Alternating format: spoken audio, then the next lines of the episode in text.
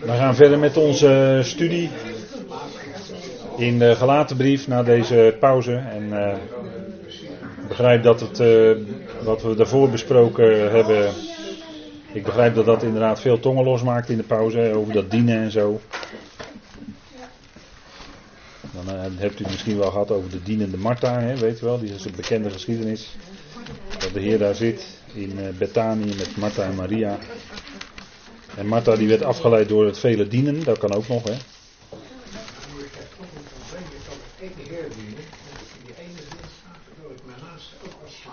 Ja, ja, ja. Daar heb ik toch wat moeite mee. Maar dat is dan, die naaste is dan niet gelijk de Heer hè. Er is maar één Heer. En door hem te, je kan ook hem dienen en tegelijkertijd je naaste dienen. Dat je dan daarin ook de Heer dient. Dat, dat kan hè. Dat neemt niet weg dat het toch zoals het er staat, denk ik. Oh. Ja, nou, maar dat blijft zo. Je kan geen twee heren dienen. Maar in het dienen van de Heer kan het best zijn dat je je dienstbaar voor ander opstelt. Hè? Kijk, ja, nee, ik snap hem wel. Goed, 5 vers 13 zijn we bezig. En we kijken dan naar het punt van. Alleen niet de vrijheid tot aansporing voor het vlees, zegt Paulus. Maar, dat is een tegenstelling. Dat woord staat ook heel nadrukkelijk in de tekst. Maar, wat is het dan wel voor ons? dient door de liefde elkaar als slaaf. Dus en dan dienen. Nou, dat hebben we al gezien met elkaar. Hè. Dienen is dus niet heersen, dat is het tegenovergestelde van elkaar. hebben we geïllustreerd gezien in Matthäus 20. En dienen hoe? Nou, zegt Paulus, door de liefde. Dat is het punt, hè. En dat maakt alles anders. En wat is die liefde? Dat is de agape. Dat is die hoge, belangeloze liefde van God. En let op dat woord belangeloos, hè. Belangeloos. Kijk, belangeloos dienen, dat is moeilijk hoor voor mensen. Want velen, zegt Paulus in Filippenzen 2 ook, die dienen ook hun, mede hun eigen belang. Maar Timotheus was een uitzondering. Want die had alleen het belang van Christus Jezus op het oog. En daar gaat het maar om. Het belang van Christus Jezus, daar gaat het om. Wij dienen niet onszelf, wij dienen geen organisatie, wij dienen geen mooie naam in de wereld of in, geen mooie naam in de christelijke wereld, daar gaat het allemaal niet om. Wij dienen Christus Jezus. Daar gaat het om. Het is heel eenvoudig. Het beste zou zijn naamloos dienen van de Heer. Daar gaat het om. Want het gaat er niet om dat wij een naam maken in de wereld. Want daarin zit de kiem. De kiem zit daar van Babel. Dan steek ik gelijk diep door hoor. Maar daar zit de kiem van Babel in.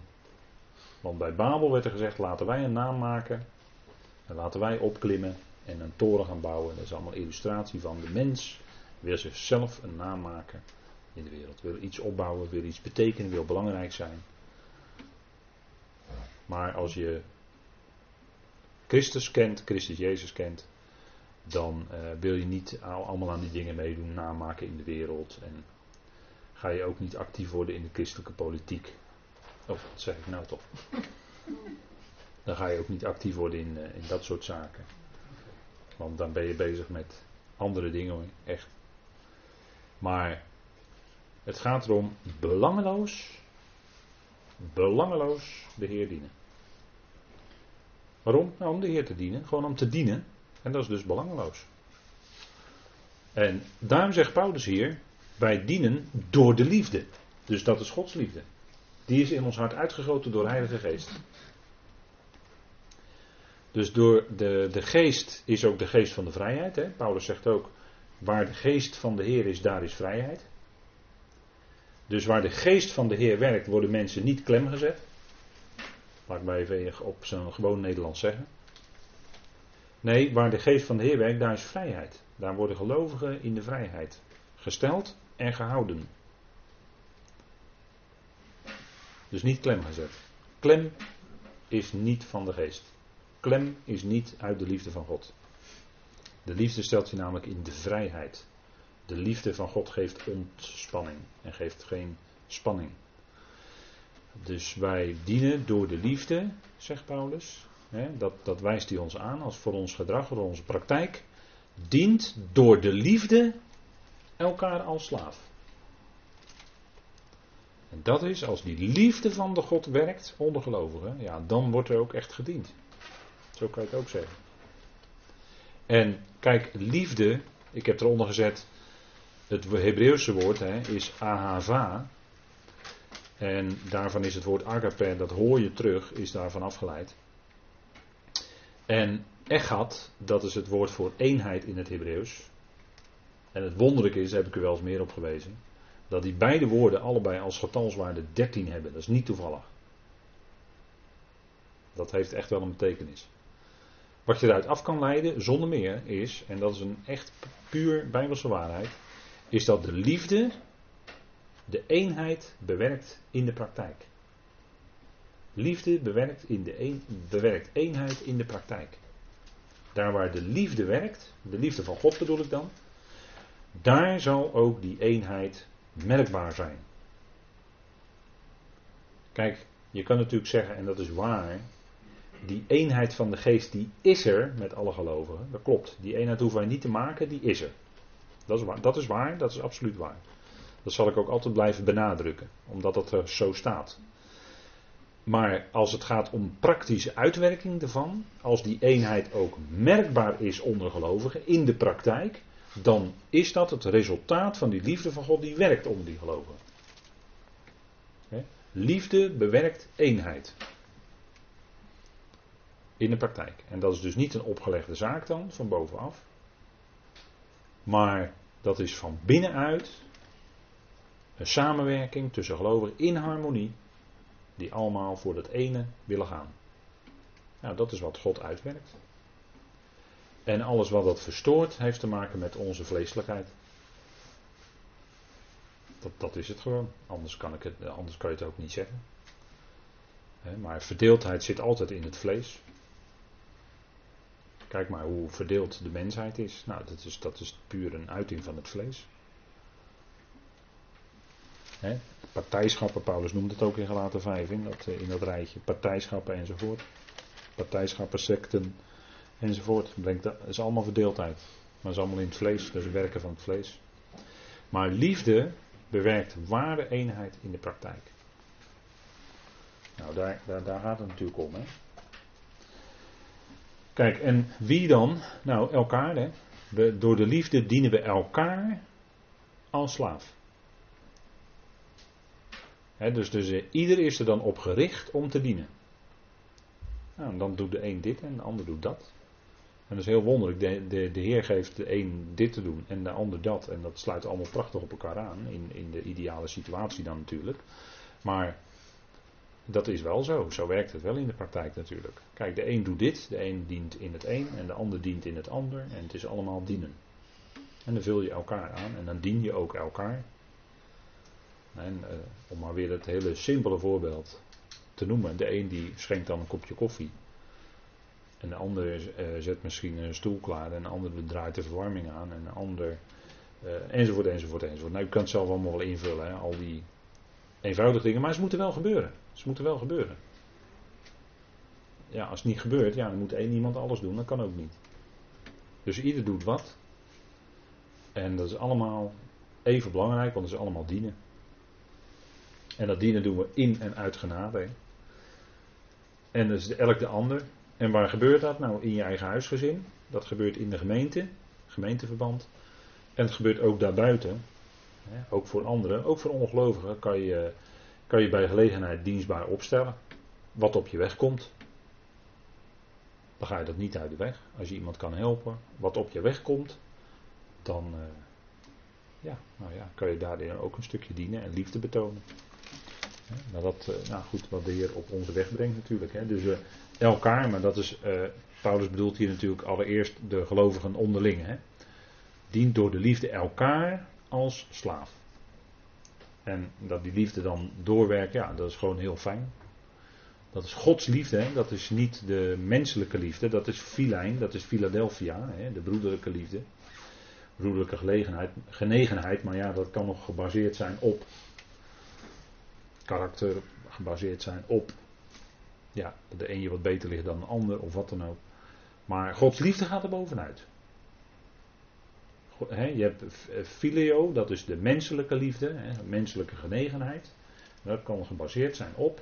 Maar Gods liefde gaat er bovenuit. Dat is belangeloos. Dat is hoog, belangeloos. En zo, zo, ja, zo zouden wij ook dienen. Hè? Belangeloos zonder dat we daar zelf nou belang bij hebben. Of zodat we daar zelf beter van worden. Of... Nee. Nee, dat niet. Maar belangeloos elkaar dienen. Dienen. De Heer, en daarin de Heer dienen natuurlijk. En eh, het kan ook wel eens zo zijn. Ik haalde net er even als grap. Niet helemaal natuurlijk het voorbeeld van Martha en Maria aan. Maar je kan ook zo bezig zijn met dienen. Dat je het belangrijkste vergeet. En dat is wat Maria deed. Het ene wat op dat moment nodig was, was dat zij zat aan de voeten van de Heer en zij luisterde naar zijn woord. En dat is natuurlijk belangrijk, hè?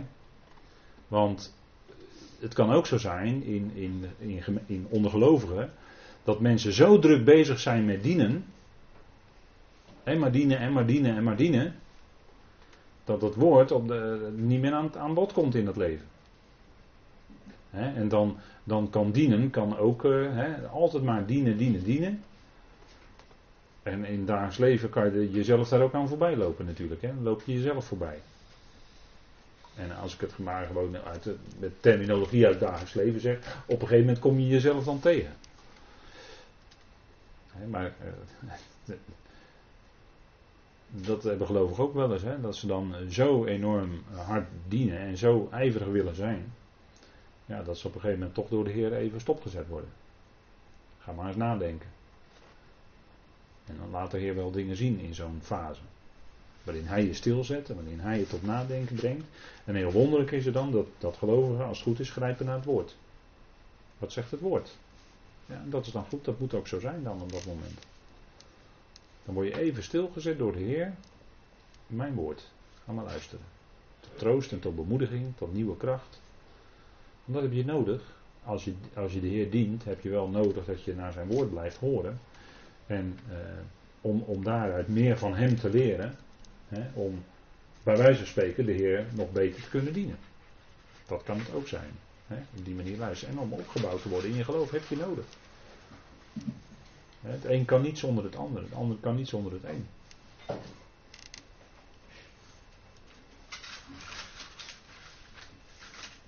En, en dat is wat. wat eh, hè, eh, want, we kunnen niet. Kijk, dat dienen is, is heel fijn. En dat is ook een vrucht van het Evangelie. Maar het kan niet zo zijn dat werken, werken die wij doen als gelovigen, dat die in plaats komen van het woord. Of dat we dat belangrijker gaan vinden dan het woord. Hè, zoals er dan wel eens gezegd wordt: van ja, jullie zitten altijd maar met je neus in die Bijbel. Nee, je moet doen, je moet aan de slag, je moet werken. En dan bedoelen ze dat je heel hard je gaat inspannen voor de Heer. Voor de Heer, hè, let op, voor de Heer. Terwijl wij zeggen: nee, wacht even, het is door de Heer. Het is door de Heer. Dat is een heel andere insteek hoor. Maar dan willen ze heel hard bezig zijn voor de Heer. En dan is het ook vaak zo van, nou, kijk ons eens heel hard bezig zijn. Kijk ons eens. Nou, dan ben je al in een gedachtegang waar je vraagtekens bij kan zetten natuurlijk.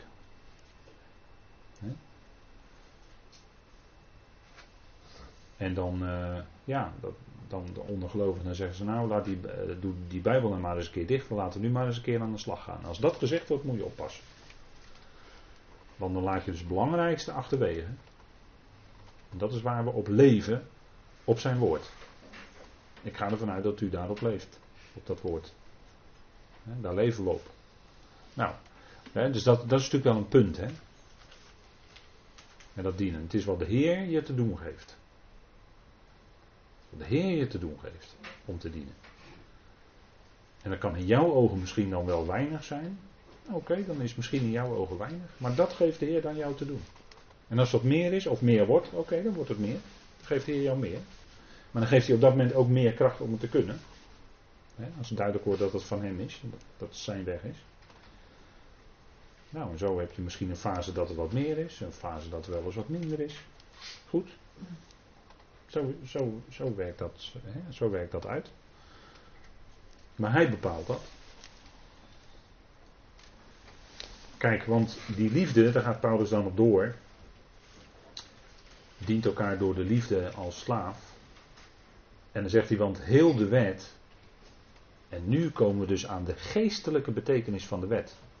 Want Paulus zegt in Romeinen 7, en kijk, voorstanders van eh, mensen die graag willen dat jij onder de, onder de Torah gaat leven, die zeggen ja, maar wacht even. En dan weten ze ook dat bij Paulus staat, de wet is heilig, de wet is rechtvaardig, de wet is goed, de wet is geestelijk.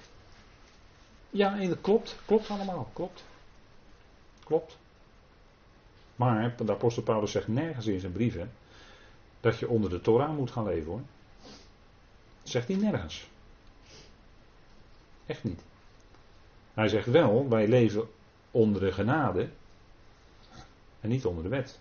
Want jullie zijn niet onder de wet, maar onder de genade. Dat zegt hij wel. Maar als het nou gaat over die wet, hè, dan zegt Paulus: kijk. En hij kon het weten. Hè. Hij was doorkneed in de Tenach hoor. Hij wist veel meer van de Tenach dan wij hier allemaal bij elkaar. En dan zegt hij: want heel de wet is in één woord vervuld. In liefhebben. Hè, en dan staat er eigenlijk nog een lidwoord. Je zou ook kunnen zeggen in het. dus als u in de concordante vertaling staat, dan ziet u een heel klein puntje daar bovenin staan. In die ruimte tussen het woordje in en die dubbele punt. Dan ziet u een heel klein puntje staan. En dat betekent dat daar een bepalend lidwoord staat in het Grieks. Maar omdat we dat dit vertalen als om Nederlands te lezen, leest het zo prettiger. Maar we geven wel aan door die punt dat daar een lidwoord staat omdat we niet iets weg willen moffelen wat er wel staat. Dat, dat mogen wij niet, hè? dat kunnen wij niet. Dus eigenlijk staat er in het liefhebben zul je je naaste als jezelf. En dat staat, die tekst heb ik aangehaald uit Leviticus 19, vers 18. En dat is dan eigenlijk ook wel wonderlijk dat het ook in Leviticus staat. Dat is het middelste boek. Dus eigenlijk zou je kunnen zeggen dat is het hart van de Torah, hè, van die vijf boeken. En dan ook nog bijna midden in Leviticus. Hè. Dus is toch heel wonderlijk dat het daar op die plek ook staat. En dat is natuurlijk ook geen toeval.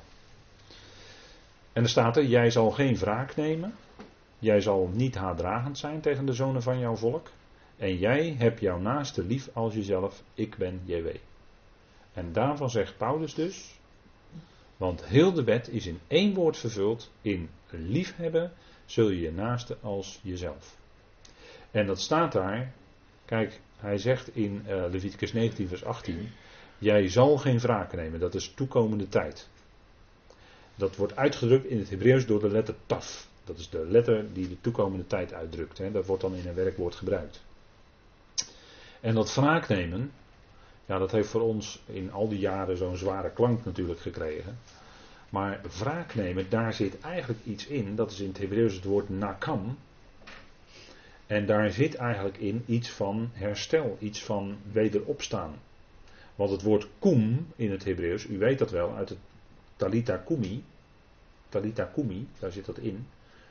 Dan zegt de Heer tegen dat meisje, meisje sta op. En hij werkt daarop uit de dood. Dus dat woord kum zit in dat begrip nakam. Dus daar zit iets in al van het herstel. Dus het is niet zozeer wraak van eh, alleen maar om vergelding te doen. Maar daar zit al in van een herstel. En er staat ook, en jij zal niet haatdragend zijn tegen de zonen van je volk. Dan kun je zeggen, ja, dat is twee keer negatief gesteld, hè? niet niet. Maar dan positief gesteld, en jij hebt jouw naaste lief als jezelf. En dat wordt dan, daar wordt dat woord, wat ik net aanhaalde, uh, dat woord ahava wordt gebruikt in een werkwoordsvorm. En ook daarin staat die letter taf van de toekomst. En dan kun je dit eigenlijk lezen ook als een belofte. Dat het volk dat zal gaan doen in de toekomst. Wanneer? Als die Torah in hun hart geschreven is door de geest. Als die geest in hen is. En zij dan van binnenuit, door die kracht van die geest, kunnen doen wat de Torah zegt. En vandaar toekomende tijd. Maar Paulus die haalt dus aan, heel de wet is in één woord vervuld. Hè? En het woord vervullen, dat heeft te maken met, uh, daarin zit eigenlijk alles wat die Torah zegt, zit daar eigenlijk in.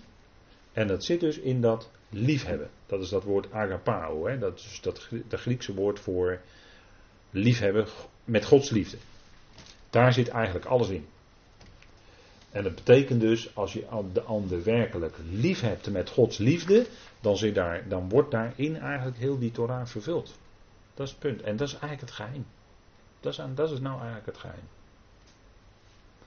En als je die ander lief hebt, dan komt eigenlijk wat de Torah bedoelde, maar nooit tot uiting kon komen, want hij was op vlees gelegd bij het volk. En het vlees kan het niet. Maar dan door die geest in je kun je als gelovige dan eigenlijk komen tot dat complement van de Torah die ander lief hebben. En zegt u ja, maar het gaat in gebrekkigheid. Ja, ja, ja, we zijn mensen, ja natuurlijk. Maar toch, hè, toch. In dat liefhebben, daar zit eigenlijk alles in. Dat is het geheim. Kijk, en wat is nou die liefde? En ik denk dat het toch heel fijn is om dan vanavond met dat 1 Korinthe 13 te eindigen. Wat daar van die liefde gezegd wordt. En je kunt ook daarin, dat is wel eens gezegd, hè, je kunt er ook invullen de Heer. De Heer is geduldig, de Heer is niet jaloers, de Heer schept niet op, is niet opgeblazen. Klopt, is allemaal waar. Nou, maar wat wordt er nou gezegd van die liefde? Waar, waar blijkt dat dan uit? Nou kijk, die liefde die is geduldig. De liefde is geduldig. Nou, dat is ook wat, hè, onder gelovigen. Dat geduld, hè. Geduld hebben met elkaar. En, en eh, laatst eh, hebben we iets gezegd over in, in, op zondag over dat, dat de Heer dus met veel geduld draagt hij de vaten van verontwaardiging, de instrumenten van verontwaardiging, staat in Romeinen 9. hè. En, en ik was daar zo door geboeid dat er staat met veel geduld. Dat is dus, daar blijkt dus die liefde van God, dat hij dus zelfs die vaten van de weerspannigheid draagt. Dat is wat. Dat is wat. Daar is kracht voor nodig hoor, om geduld te oefenen. En dat hij zijn toren of zijn verontwaardiging dan nog terughoudt, daar is kracht voor nodig. Dat is de kracht van zijn liefde, dat hij het nog niet doet. Dus de liefde is geduldig. Dat betekent lang, het duurt heel erg lang voordat je gaat reageren. Dat Griekse woord heeft te maken met, hè, dat begint met macro, nou dat woord kennen we wel. En het heeft te maken met gevoel. Dus het duurt heel lang, dat gevoel, hè, dat je die ander draagt. En dat is Gods liefde. En als Gods liefde in je werkt, dan kun je ook werkelijk geduld hebben. Want je gaat beseffen dat God met jou zelf zoveel geduld heeft. Kijk, en als je daarnaar kijkt, dan kun je ook met die ander word je ook. Kijk, en het punt is, heel natuurlijk erop aan, sluit hier, vind ik heel mooi in de tekst. Sluit hierop aan, is mild. De liefde is mild. Kijk, dan zijn de scherpe kantjes er vanaf. Dan reageer je niet hard, vochtig meer. Reageer je niet meer in wat, wat vandaag de dag in de media zie je zo vaak het cynisme.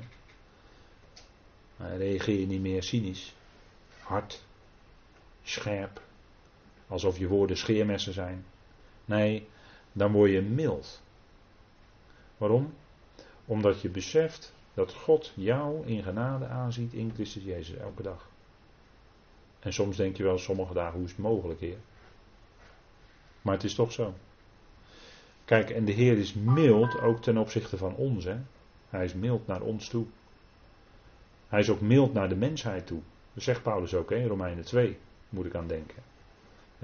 Of verachten jullie soms de rijkdom van zijn goede tierenheid en van zijn mildheid, staat er dan, van zijn mildheid en verdraagzaamheid, zijn draagkracht. Dat, dat dat jullie eigenlijk tot inkeer zou moeten leiden. Als je naar God kijkt, hoe God dan steeds nog niet reageert op al wat die mensen vandaag de dag doen. En we zeggen wel eens, de zonde stapelt heel erg snel vandaag de dag. Ja, ja zeker, zeker, die stapelt heel snel. En toch grijpt God nog niet in.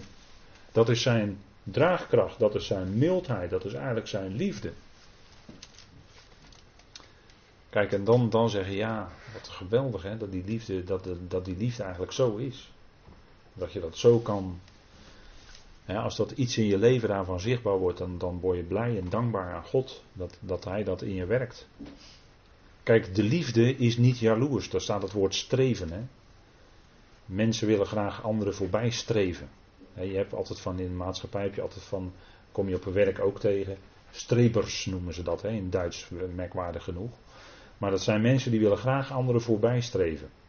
Of die willen graag die positie hebben van die leidinggevende. En daar doen ze alles voor hoor.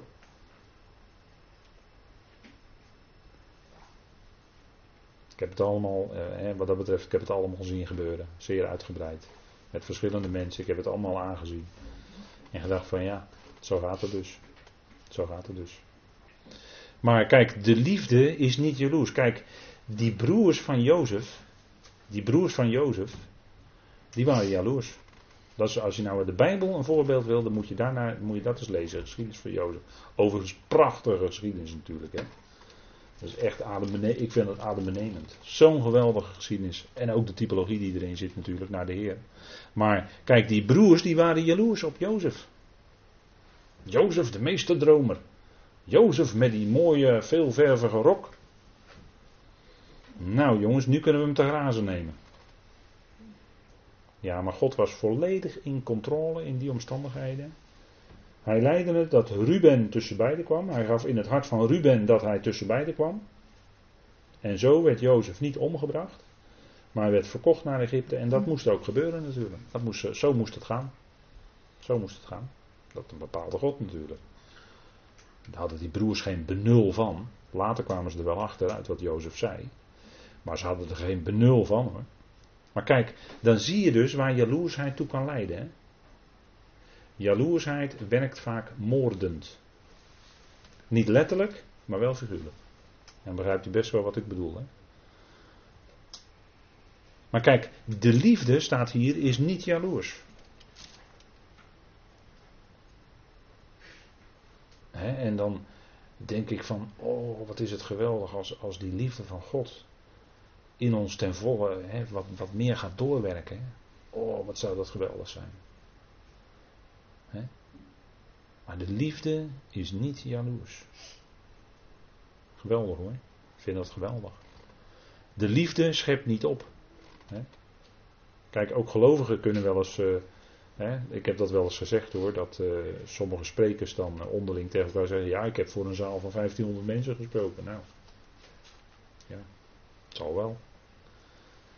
Maar dan kunnen ze tegenover elkaar, tegenover elkaar kunnen ze onderling. Nou, je gelooft het bijna niet, maar dat zo. Ja. Maar om gelovigen gebeurt dat vaak. Hè. De liefde schept niet op. Maar zelfs gelovigen kunnen tegen elkaar opscheppen hoor. Ja. Kijk eens wat ik heb gedaan allemaal. Kijk eens wat ik. eh, hè.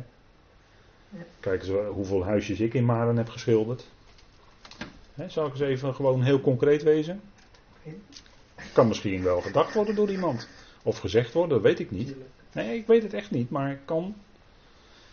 Ja, dan denk ik van ja, ja. Maar dat is, eh, dat is inderdaad des mensen. Maar kijk, als je dat hier het licht van de schrift erop laat vallen. Dan zeg je ja, de liefde schept niet op. Dan worden we even door de Heer even stilgezet met z'n allen. Ja, jongens, dat, zo is de liefde. Hè? Dus wat fijn dat ik het mag doen. Ja, precies. Nou, kijk, en de liefde is niet opgeblazen. Hè? Ter waren die, eh, juist in, in Korinthe waren ze daarvoor bezig. Hè? De liefde bouwt op, zegt Paulus. Kennis maakt opgeblazen. Hè? Ook dat is, dat is voor ons natuurlijk als gelovigen. Kan dat ook best wel een, eh, een, een punt zijn, om het zo maar te zeggen. Hè? Van eh, ja, weet je wel. eh, we, we, we mogen dan het nodige weten uit Gods woord. Maar kijk, dat als, als je zo hè, tegenover anderen, ja, het is genade. Hè, het blijft altijd genade. Dat wat wij mogen weten uit zijn woord, is ook genade. Hè, die kennis die we dan misschien mogen hebben, nou daar mogen we dankbaar voor zijn. Maar ook dat is genade die God ons gegeven heeft. Dat we dan misschien meer lijnen in de schrift mogen zien dan anderen. Goed, fijn, het zij zo. Maar laten we ons daar niet op voorstaan. Want we zijn niet beter dan de rest. Kijk, de liefde maakt Want kennis maakt opgeblazen, maar de liefde bouwt op. Het is heel makkelijk voor ons om tegenover andere gelovigen die, waarvan je merkt dat die ja, wat meer lijn uit de schrift niet zo weten, om, om die dan bij wijze van spreken met, om de oren te slaan met. Nee, dat is helemaal niet aan de orde. Dat is helemaal niet aan de orde. Liefhebben is veel belangrijker. Want de liefde, de liefde bouwt op. En, en dat is wat, wat het punt voor ons is. Hè? En, en dat is wat ook. eh, ja, dat vind ik ook een van de punten waarin broeder nog voor mij een voorbeeld is, zonder dat ik een mens op een voetstuk wil plaatsen. Maar die zei altijd: de waarheid in liefde brengen. Daar gaat het om. Gaat me niet om broeder nog, maar hij zei: de waarheid in liefde brengen. Daar gaat het om. Je kan de waarheid wel vertellen tegen iemand en iemand ermee om de oren slaan. Maar daarmee kan je iemand zo ver van je afstoten. Maar om dan het gebed in je hart te hebben, Heer, laat me nou iets dan misschien mogen zeggen tegen die ander, maar geef dan die liefde om dat op een goede manier te doen. En op een juiste manier die dingen aan te reiken. In alle zachtmoedigheid, in alle mildheid. Het geweldige uit uw woord. Dat, ja, dan die benaderingen met. En luisteren naar die anderen, dat is ook zo belangrijk. Dat je luistert naar de ander. En niet jouw eigen verhaal heel belangrijk vinden. Nee, wat heeft die ander nou te vertellen? En dan kan je tussen de regels door naar het hart luisteren van die ander. En dan misschien van daaruit een stukje antwoord geven. Vanuit zijn woord, vanuit de liefde, hè, vanuit de liefde van God. Nou, hè, dus dient elkaar door de liefde, zegt Paulus. Nou, laten we dat dan daarmee voor vanavond afsluiten. Tot zover.